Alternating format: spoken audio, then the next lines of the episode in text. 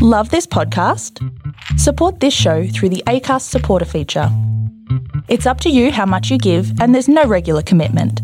Just hit the link in the show description to support now. Good morning, smooth criminal groupies. Some of you who follow me on YouTube will know that I'm doing a special series called The Wreck of the Ruby Princess about one of the most monumental fuck ups, let's, let's not beat around the bush, that's happened in Australia regarding the COVID 19 pandemic.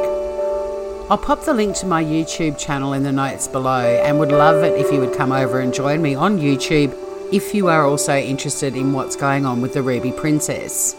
Essentially, I'm going to follow the police investigation and also the special commission into what the hell went wrong.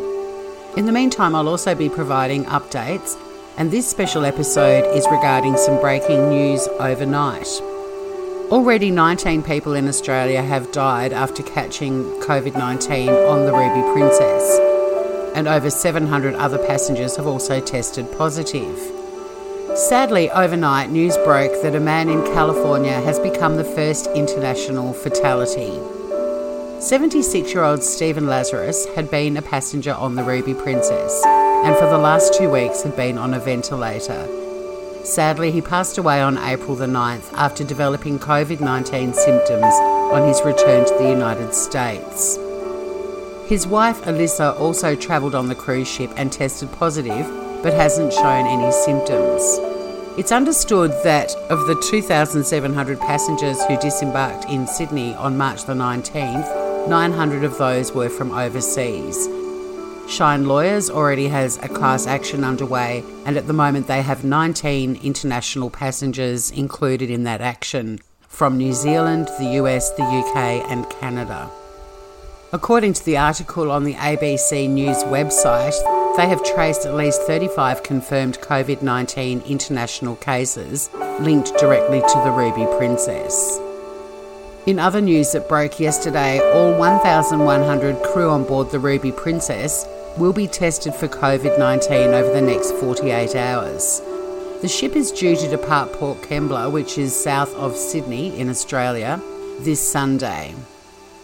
According to a New South Wales Health Media statement dated Thursday, the 16th of April, crew members have been tested progressively, beginning with those who first developed symptoms, in order to gain a better understanding of whether crew were developing immunity.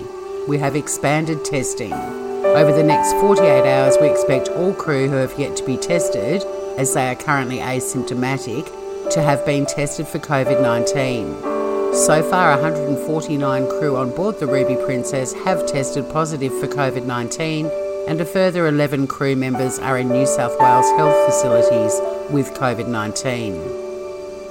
I will be doing a more detailed episode later on today, as there's quite a lot of stories that I have found over the last 24 hours relating to this saga. But I did want to go live with the sad news that the first international passenger Stephen Lazarus, 76 of California, has died from coronavirus complications.